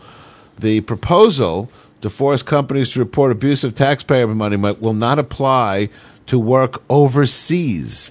Get that? That means those fucking Halliburton companies that are working in Iraq and Afghanistan, those non bid contracts that they have, they're making billions of dollars a week off the American people. They're not uh, susceptible to this um, to this new law on contract fraud. For decades, contractors have been asked to report internal fraud or overpayment on government-funded projects. Compliance has been voluntary, and over the past 15 years, the number of company-reported fraud cases has declined steadily. Now, the Justice Department wants to force companies to notify the government if they find evidence of contract abuse of more than $5 million. Failure to comply could make a company ineligible for future government work. The uh, proposed rules, which are in the final approval stage, specifically exempt contracts to be performed outside the United States according to a uh, notice published last month in the Federal Register. Critics, including the watchdog group Taxpayers Against Fraud, said that the overseas exemption raises suspicions. I hate to sound critical, but what lobbyist working for a contractor in Iraq wanted this uh, get out of jail free card? Said Patrick Burns, spokesman for the government watchdog group. I'm not saying that's the way it went. I'm just suggesting that um, that's the uh, most logical line to draw, said Burns. I think somebody's got some explaining to do. So this is clearly a special interest, I think, is what this guy is saying. Doesn't help the American people to exempt people just because their contracts are meant to be performed overseas. Mexican paleontologist was cleaning up after lunch with a group of school children she'd been teaching to dig for bones in northwestern Mexico when she found a dinosaur bone. I was basically collecting trash, Martha Carolyn Aguillon Martinez recalled at a news conference today. Twelve years later, after much digging, drilling, piecing together, it became clear that the helmet crested duck billed dinosaur didn't belong to any previously identified species. It was new. Teacher in her ah. classroom in Salt Lake City, Utah, discovered a brand new kind of dinosaur. The composition of its skull with a nose on top of its head, elongated nasal passages meant that his call was probably one of the most unique aspects. According to Terry Gates, Utah Museum of Natural History paleontologist who was part of a team of Mexican American and Canadian experts involved with the execution, they were like little trumpeters, he said. Did you hear about that? Uh, that that those dinosaur bones, the remains they found in uh, China. The dinosaur actually had feathers, like they had imprints of feathers and shit on there. And I it's, believe it's I do. living. It's living proof that uh that for a period in The time, connection. a lot of dinosaurs had feathers, and it's the link between birds and Exactly, dinosaurs. yes, yes, I believe And it's the Velociraptor family and the T Rex family and all that shit. Like it, it all kind of Ties it all. branched off and went in different directions, and the the one got bigger, and the Velociraptor just got smaller and smaller and smaller until it, you know, just evolved into this one bird-looking type thing. And it's actually kind of like a pigeony thing now. It's kind of weird. A what? Yeah, it's like a pigeony thing. Hey, you're on the air with uh, Jester Radio. Who's calling? Hi, it's your brother. Hey. Uh, it's over. She's passed. Oh. Well, I do appreciate the call. What are you gonna do? What are you going to do? So, She had uh, a good life. did she? She, she did. She did. She, She did have a she good- played the hand she was dealt very well. I'll say. So, uh, now who is this? Who's calling, please? That's your brother Jerry. It's.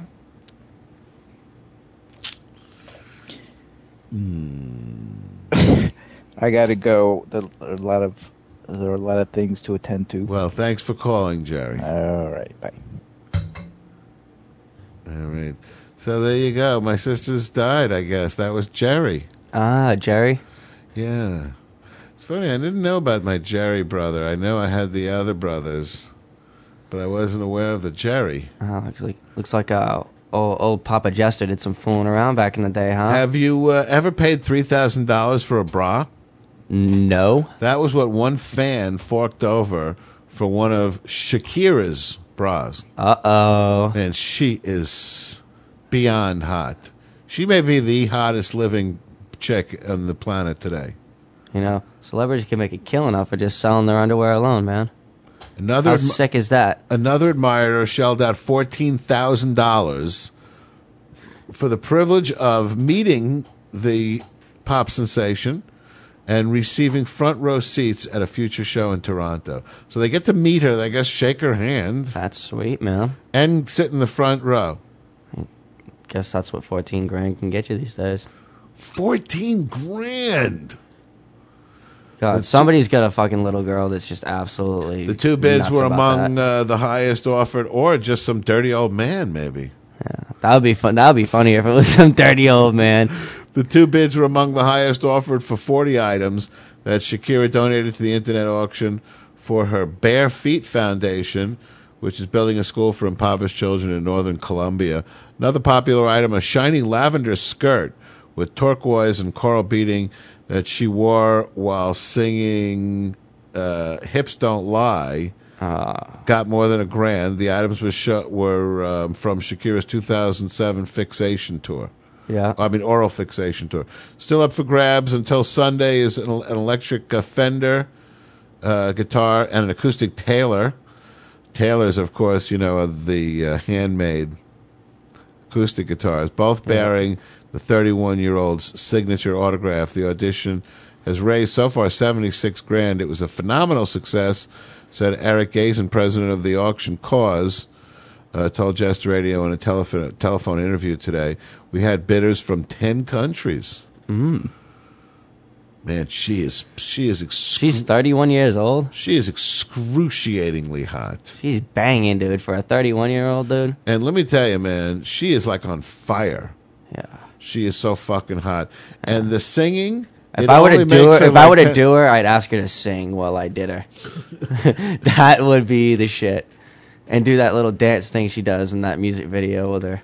Well, the thing the she does time. with her singing, the growling that she does, that kind of really sexy singing, is just insane.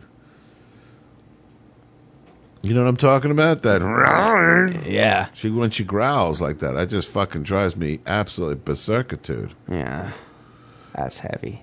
A jury began deliberating today in the trial of former police officer accused of killing his pregnant lover, wrapping her body in a comforter and then dumping her in the park. Did you see this guy on TV? No, I didn't. Oh, yeah, I think he I heard something blabbering. This nigger blabbering like a lunatic, hysterically. In the have you watched like the court TV channel? No, no, no, no.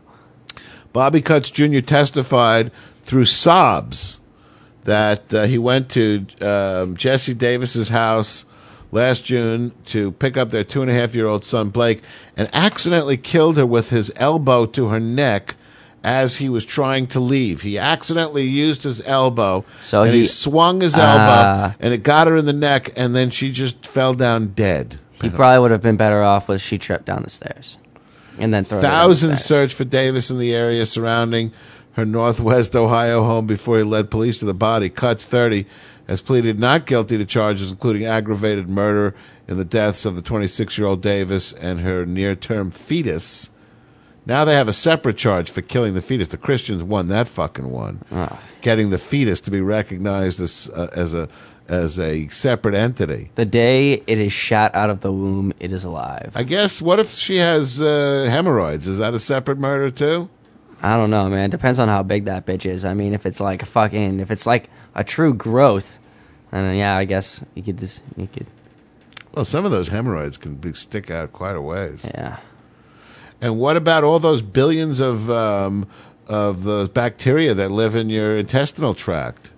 Oh, is yeah, what about that? Yeah, we- that I mean, a we cover them, too. Is that like a billion murder charges there? I think uh, did, what what what what did the, what would that fall under? Like, would that fall under PETA the or the Christian group? What do you think? Well, the Christians, of course, don't recognize bacteria because they're too small. Oh, they're too small. If they're smaller than the Bible can see, then they don't count. Apparently. Oh, so it, that Every falls living thing- So I guess I guess PETA I guess PETA takes that one.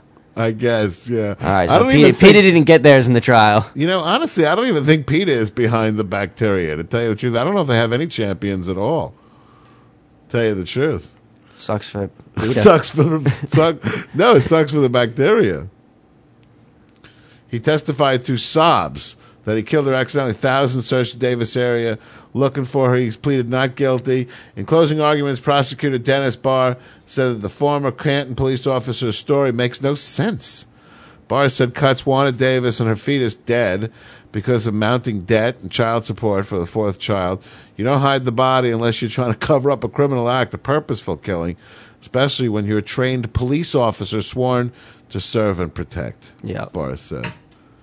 That guy, man, I got to tell you, the reason I, I, I mentioned his, his, his crying was because sometimes, man, you hear people crying and you think to yourself, holy crap, that is like the phoniest, baloniest crying I have ever heard. No, You I'm sure his was real crying because he's he's thinking, oh fuck, dude, I'm gonna get raped like a fuck when I And hit yet, the jail. He still couldn't fucking manage to produce. He's gonna he's gonna get fucking water. he's gonna end up somebody's bitch in that jail, guaranteed. He's a big dude, man. He's a former cop, so I think that the guards look after you when you're a former cop. But on the other hand, I think the other inmates have a boner for you. They'll probably fucking be after his they'll, ass. they'll be after him. One because he's a fucking cop, woman beater, and he fucking. He- Yeah, I think it's because he's a cop. He killed a woman. No, that that that plays a big partner, man. They uh, they don't fucking like that shit, dude.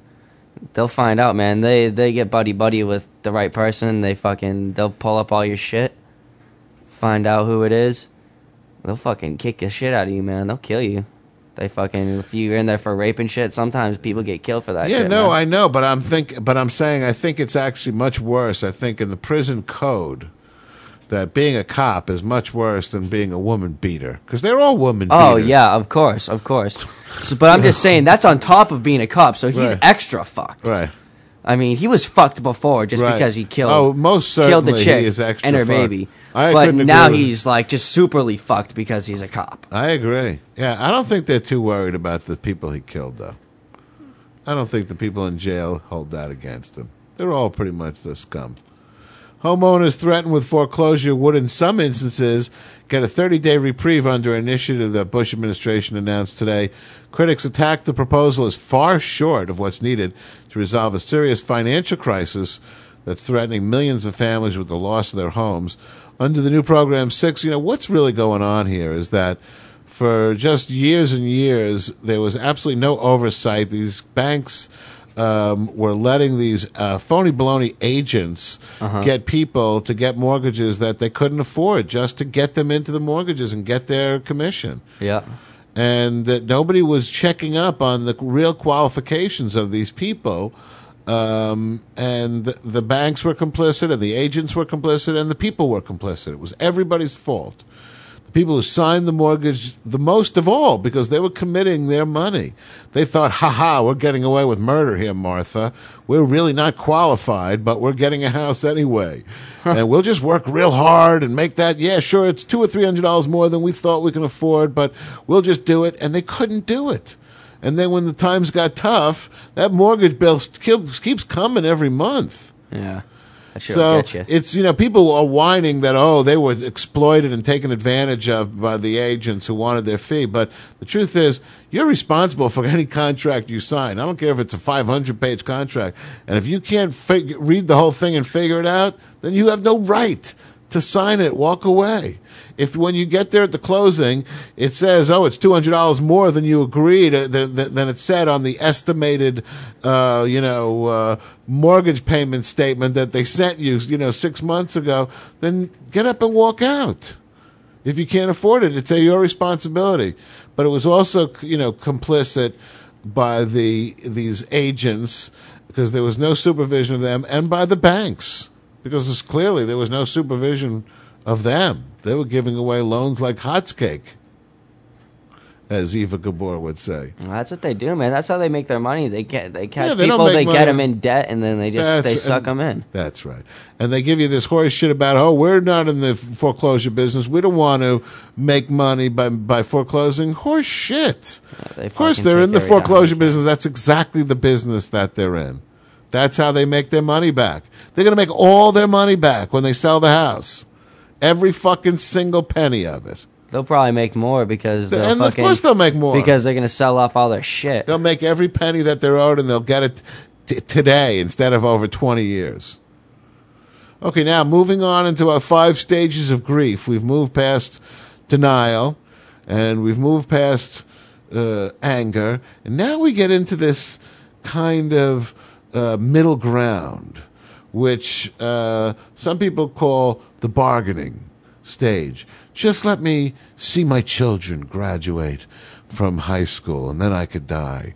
Just, uh, just stay with me one more night, my darling, and then you could say goodbye to me tomorrow, and we'll, you know. So, uh, just let me live long enough to, uh, you know, uh uh, uh, uh, see my dad, you know, have his uh, 85th birthday, you know, or anything, that you start making these deals with God or your conscience or whoever. And that's the third phase to the phases of grief we're talking about this evening, the Kubler Ross five stages of grief.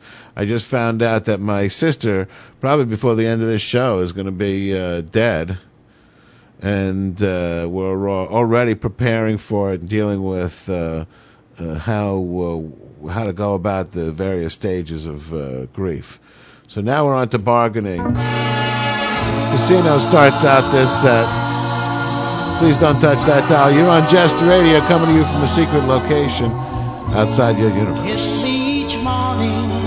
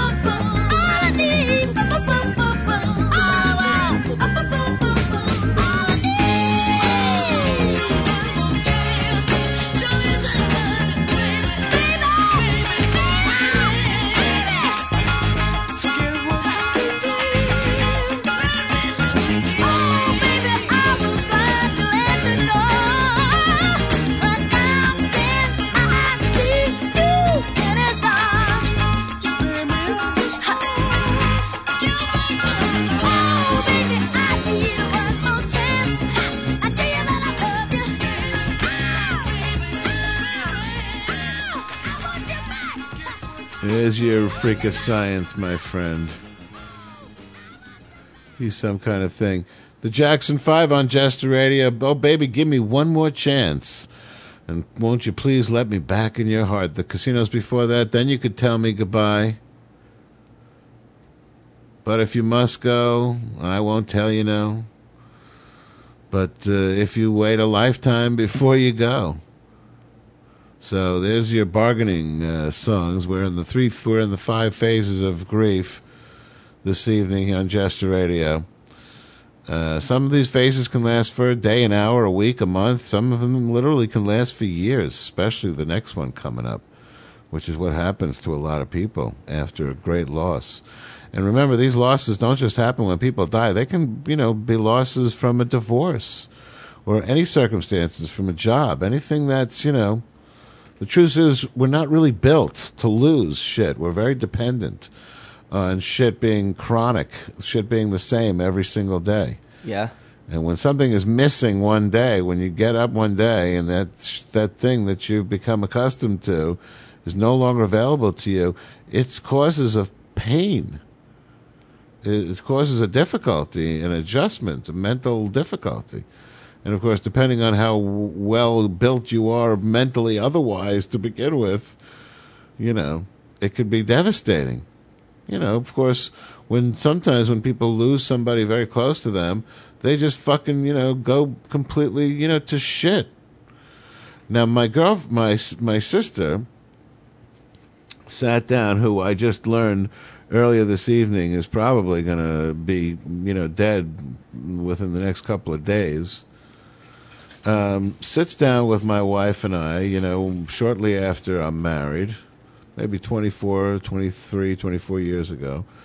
And she says to me, Look, I just wanted to get, to get everything out in the open with you and Mrs. Jester and the family. And I'm going around telling everybody in the family I'm gay.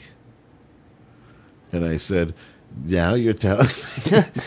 I said, I've known for the past 15 years. Are you serious? She said, You knew? I said, Well, I mean, when I walked into your apartment and I saw that f- sign on the wall that said, A woman with like, without a man is like a fish without a bicycle. yeah, I kind of got the idea. So when I had asked her why her first marriage had broken up, she told me because of premature ejaculation. I swear to God. I said, "Are you sure that's why she was?" Oh, definitely. We couldn't stay married. He kept coming too soon. And you didn't know that before you started, before you married the dude? yeah, right. Exactly. Oh, I guess they figured, you know. Oh, it'll pass, it'll pass. Yeah. No, but she just didn't know at the time that They she was oh, gay, or she couldn't admit it to the family. I don't know what the fuck, but she was telling everybody. She would rather tell, go around and tell everybody that her husband suffered from premature ejaculation. She couldn't get sexually satisfied. That's fucked. Isn't that crazy? 89 year old woman used an axe to break down her own home after she locked herself out in the patio, hemmed in by deep snow. I had to bang the glass four times with the axe before it broke. She said, who she turns 90 this weekend. Now, you know, you and I know that when you swing an axe, it's pretty much the weight of the axe that Yeah, breaks the right? glass. So if she was swinging it four times and couldn't break the glass with an axe, could you imagine how lightly she was touching that glass with the axe? Palmer said a sliding glass door locked behind her on Saturday after she went outside to rearrange some things that had gotten wet on the patio. Snow sliding off the patio roof had formed a pile seven feet high between her and the yard. She had no escape. Uh, about six feet of snow had fallen on Durango in uh, Colorado this winter. National Weather Service said the axe was there for several years to chop wood, but I no longer used a wood stove. Palmer said so. There was this axe sitting there for years after anybody ever did anything with it, and she had to smash the window with the door open with it. See, and that's why I always leave shit out because you never know when you're gonna fucking need it, and it just be right there when you need it, man. Alaska state troopers see plenty of hazards, but Trooper Howard Peterson was nearly felled by a new one, a falling moose. Peterson was driving on February 2nd on the Seward Highway south of Anchorage when something big and black fell out of the sky. What the fuck? About 20 feet in front of his patrol car. Fa- falling rock, he thought. Ready to steer clear if it bounced onto the highway. The thing didn't uh, roll or shatter. It turned out to be a moose that uh, fell from the cliffs near the highway. Drivers often see Dall sheep on the cliffs, but rarely moose. Peterson estimates the animal fell 150 feet or more.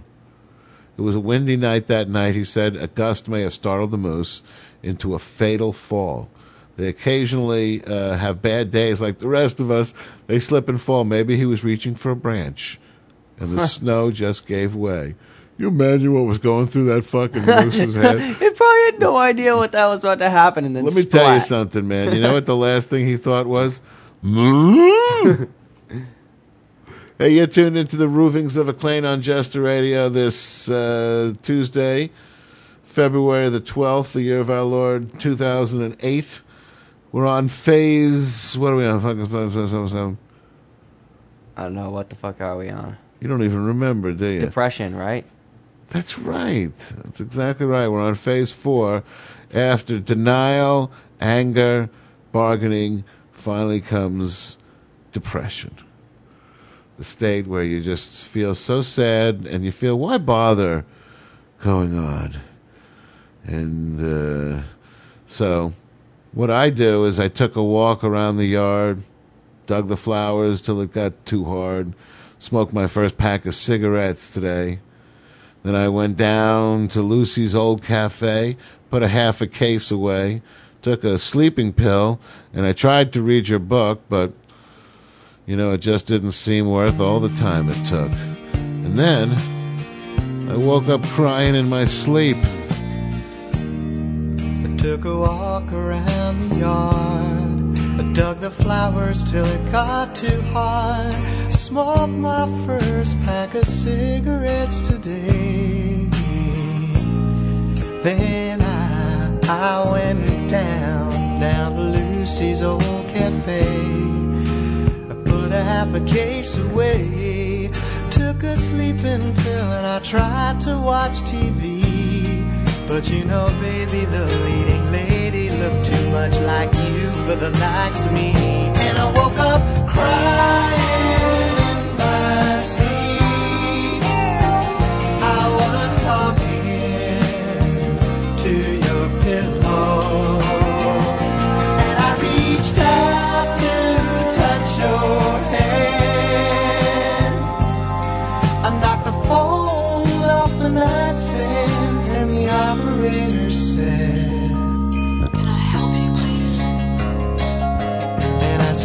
thanks, baby, tonight there ain't no help for me. See, I just had a bad dream. That's all that's wrong with me. See, I just had a bad dream.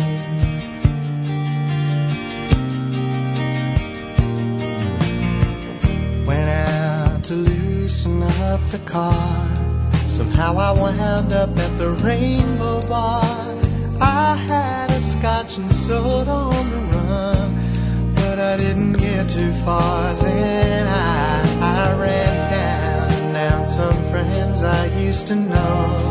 I dragged them out to see the show. I ran myself a bath and I tried to read your book.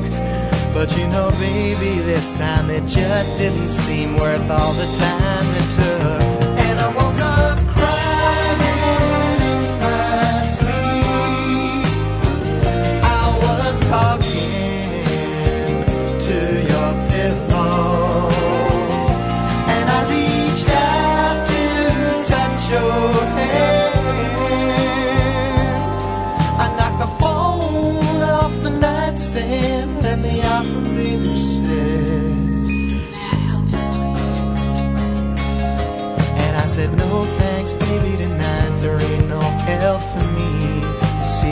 Just had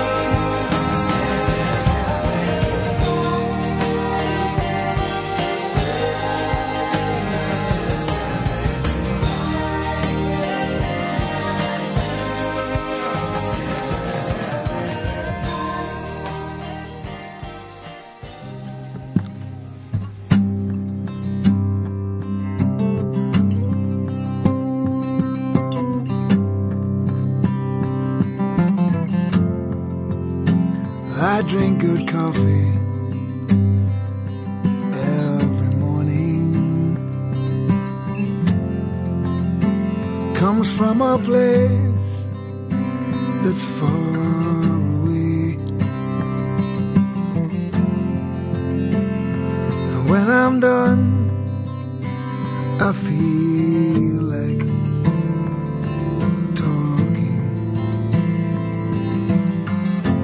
without you here. There is less to say.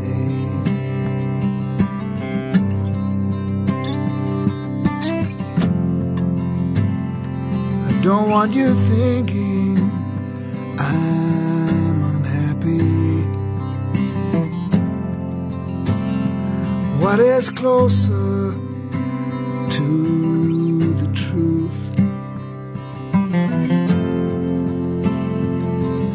if I lived till I was a hundred and two, I just don't think I'll ever get over you.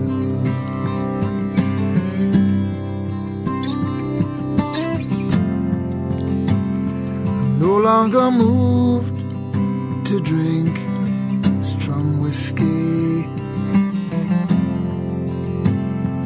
I shook the hand of time and I knew that if I lived till I could no longer climb my stairs, I just don't think I'll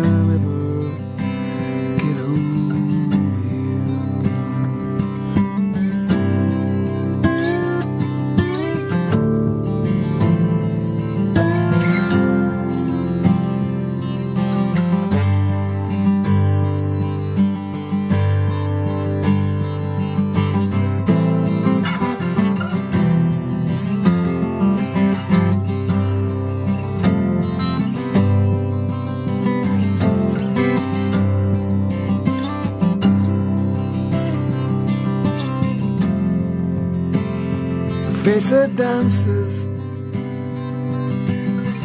and it haunts me. Laughter still ringing in my ears. I still find pieces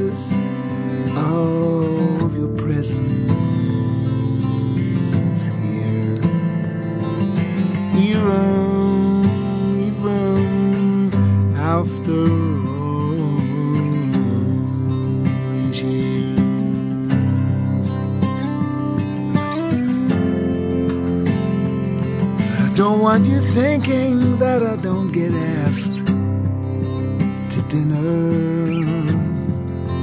Cause I'm young to say that I sometimes do.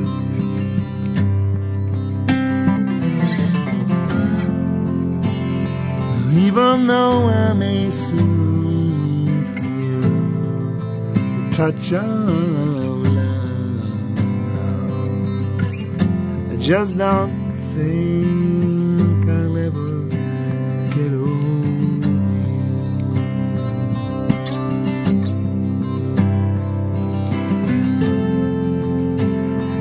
If I lived till I was hundred and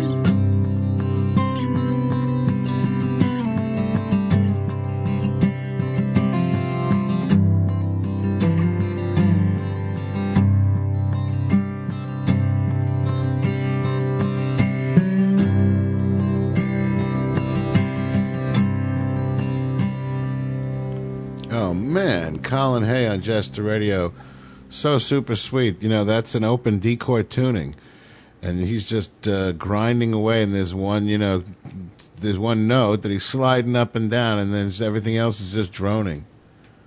And it gives that really sort of haunting, sweet, sad kind of uh, sound.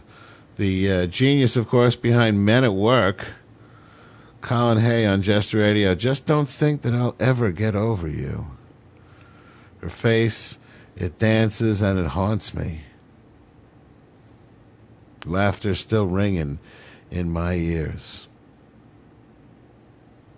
Still find places of her likeness here, even after all these years.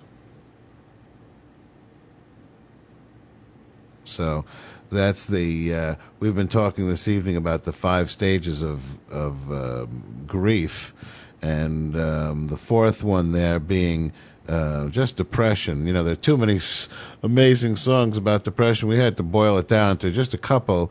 We didn't want to get too fucked up there, too mired in the. You know, there's a lot of sad songs out there. But Art Garfunkel started that one with "Crying in My Sleep." That's pretty bad. When you actually wake up in the middle of the night to cry, Yeah. then you know you're you're having a depression there. But then coming up, we've been talking this evening about the five stages. These are, um, and you know, because I got the news that my sister was going to probably be dead within the you know next forty eight hours. They said, but probably more likely the next twenty four. And she had thought ahead years, you know, a couple of years ago, and had a funeral for herself because she's been fading fast. You know, this uh, multiple sclerosis she has, it's a, it's a degenerative disease. Never gets any better. It can go into remission for many years, but it starts up again, usually with a vengeance, and then it fucking, you know, kills you. And it's a gruesome kind of death. So you basically, you know, you become paralyzed, you know, your whole body uh, becomes paralyzed, you become a quadriplegic, and That's fucked. yeah, it's so fucked up. And she was a very vibrant woman. She was, uh, you know, um, played softball for her, uh, you know, her, her college uh, uh, teachers uh, team. You know, uh huh. And she was very active. You know, played, you know, bowled for the t- for for a, a team, and she was very physically active. And uh, one day, you know, she called me up and she told me she had, uh, you know, we used to use back before the internet, before instant messaging like we do now. Uh-huh. Uh, she, we, we used to use um, what was called a TTY, teletypewriter, Yeah. where you'd take the phone, the receiver, you'd put it down in this cradle, and you'd type on a keyboard, and she would see it on her end, and you'd see it on your end. And uh, my folks had bought TTYs. They were about two hundred bucks, three hundred bucks each. Yeah. And my folks had bought one for all the brothers and, you know, for everybody in the family so that we could all talk to each other. That's cool. Um, and stay in touch, you know. Otherwise, it was like letter writing, you know. Nobody was going to do that. So we really talked to her like maybe three or four times a week, and uh, my typing has really always been really good. So we, you know, it was no hindrance for me. And um, so, and she had a lot of shit going, even until just a couple of weeks ago. Uh, she's been sending out, you know, the past 20 years, she's been sending out like her little newsletter of all the shit that's happening in her life. Like, Yeah. every, yeah, every like week or two, she sends it out. You know, she's I- been living with the same woman for the past like 30 years, Alma. So she talks about her and Alma, and it's just her and Alma for 30 fucking years. You know, I got this wicked annoying Christmas card from somebody. Right. My parents got it, and it was just, it was fucking horrendous. This lady was just like on and on about each of her kids. Like, Oh, you mean this, one of these like that. not just a card, but you're saying one of these like It's like- newsletters about her whole life. Yeah, what everything that's gone on. You're like, oh my god, she. I always she's worked so hard, blah blah blah, and she did the unthinkable. She took time off in August for herself. The unthinkable. Oh no, we wouldn't want her to take some time off. Oh no. Uh, I can see that made you very bitter. Oh no. We wouldn't fucking want that. Calm down.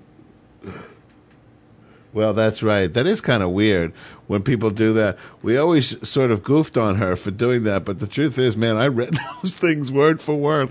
Every And one you of probably laughed stupid- your ass off. I did. The whole thing. I did. It was man. just like one of those I did. fucking shoot me now. I did. I got. I must say, I did enjoy them. I got to tell you, man, I'm going to miss them now that they're gone. That's for sure. Shit. That's you know. But uh, yeah, they were kind of corny, you know. And the weird thing is, I think because she lived in this other culture, you know, it's weird. She grew up in my family, but her friends were not like the kind of people, you know. Deaf people have their own like weird little culture. I don't know if you know about this. Do they really?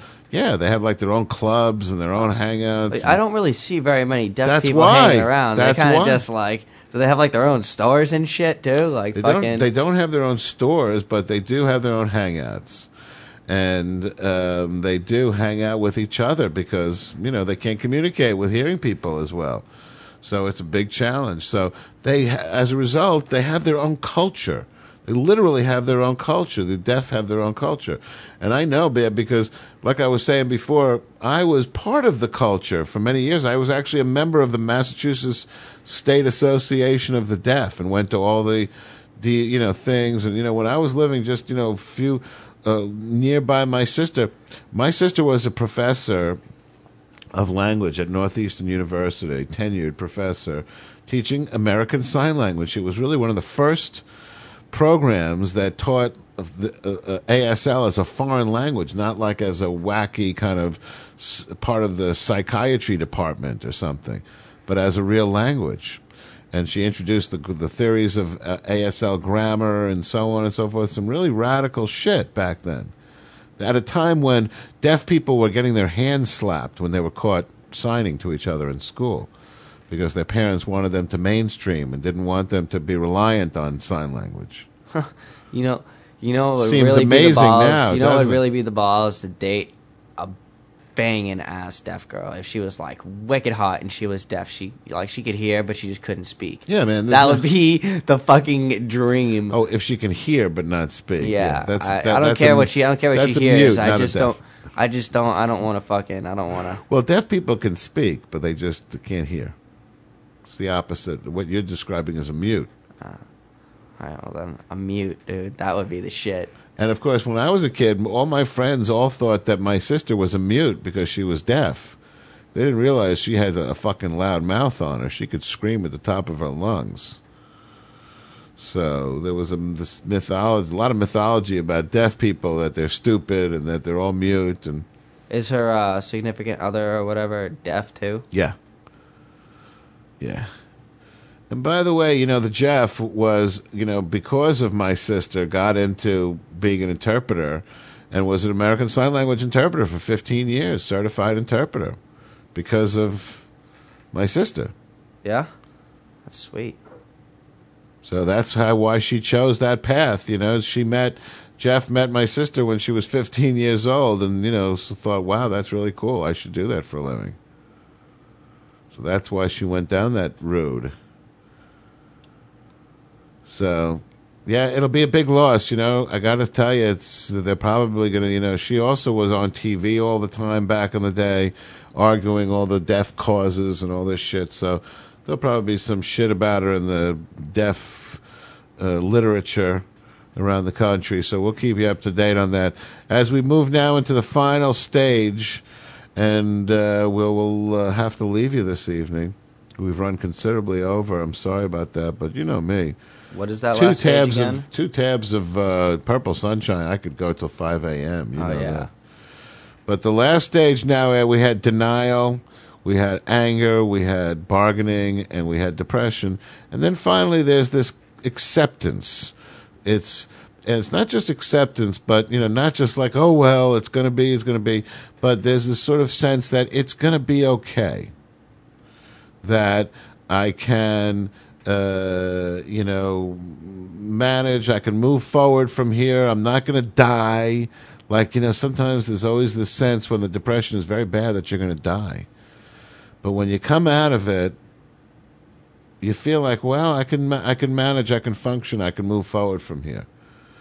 And there's this beautifully, very sweet song. you know about this guy Chris Haynes? No. You don't know about this? Garth Brooks changed his name to Chris Haynes for an album. And he uh-huh. dyed his hair and he actually took on the persona of this other person. And like everybody around him got like very worried for a while. Because he like walked around and he was like, Don't call me Garth, I'm Chris Haynes. And he like literally dyed his hair and he like turned Well, into why, why do you do all this? he did this because he wanted to create an album from a different perspective, from a different, you know, sort of musician. He didn't want to be a country and western singer. He wanted to be maybe a pop singer or a rock singer or a Uh, torch all right, that's singer. cool. I, I can I understand that. You know, I'm sure you can. As an artist, as you are, you could probably get and respect that. It's, it's a little out there. You It's know? a little out there. It's a little there. extreme. It's a but you little know what? extreme, Eh, but- whatever works for you, man. I guess so. And you know what? He produced some amazing work. As a, I really don't don't excuse me. I really don't care for him as Garth Brooks. Neither do I. But as Chris Haynes, he did a song called "The Dance," which became popular for some reason during the 9/11 thing. Uh. I'm not sure why it got it got uh, sucked into it, but when you talk about acceptance and the and the ability to move forward, this was the first song I went to. I have a bunch, but this was the first song I went to. Now listen to the lyrics. Starts out looking back on the memory of the dance we shared neath the stars above. For a moment all the world was right. And how could I have known that you'd ever say goodbye? And now I'm glad I didn't know the way it all would end, the way it all would go. Our lives are better left to chance. I could have missed the pain, but I'd have had to miss the dance. And this is what I wish on everyone. Go through the five stages because you don't want to have had missed the dance to begin with. It's definitely worth the pain. Uh huh. Having people in your life that you love is worth the loss. The truth is, you look in my Outlook, 15% of the people there are dead. I have the same database since 1986. And that's just a fact. We keep going through these losses over and over again, and we keep rebounding from them, and we keep uprighting ourselves at the end of this process, and then we get hit again, and we have to go through it all over again. So, but, you know, luckily, uh, we do have the end to look forward to. And then when we finally do, then we'll have not missed the dance. That's the beauty of it. So I leave you in the good hands of Chris Haynes and remind you that we will meet in that place where darkness never comes. Until that time, Eustace, good night. See you tomorrow. Looking back on the memory of the dance we shared beneath the stars above. For a moment, all the world was right. How could I have known that you'd ever say goodbye? And now I'm glad I didn't know the way it all would end, the way it all would go. Our lives are better left to chance. I could have missed the pain, but I'd have had to miss the dance.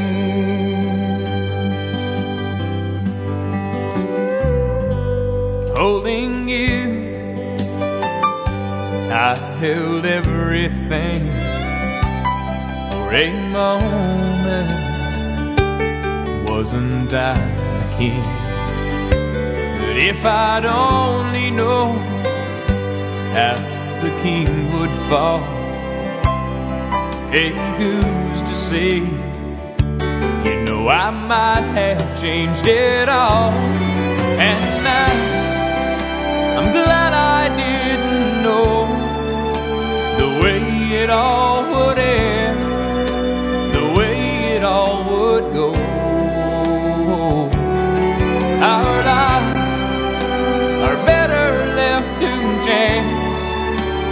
could have missed the pain, but I'd have had to miss the dance. It's my life, it's better left to chance.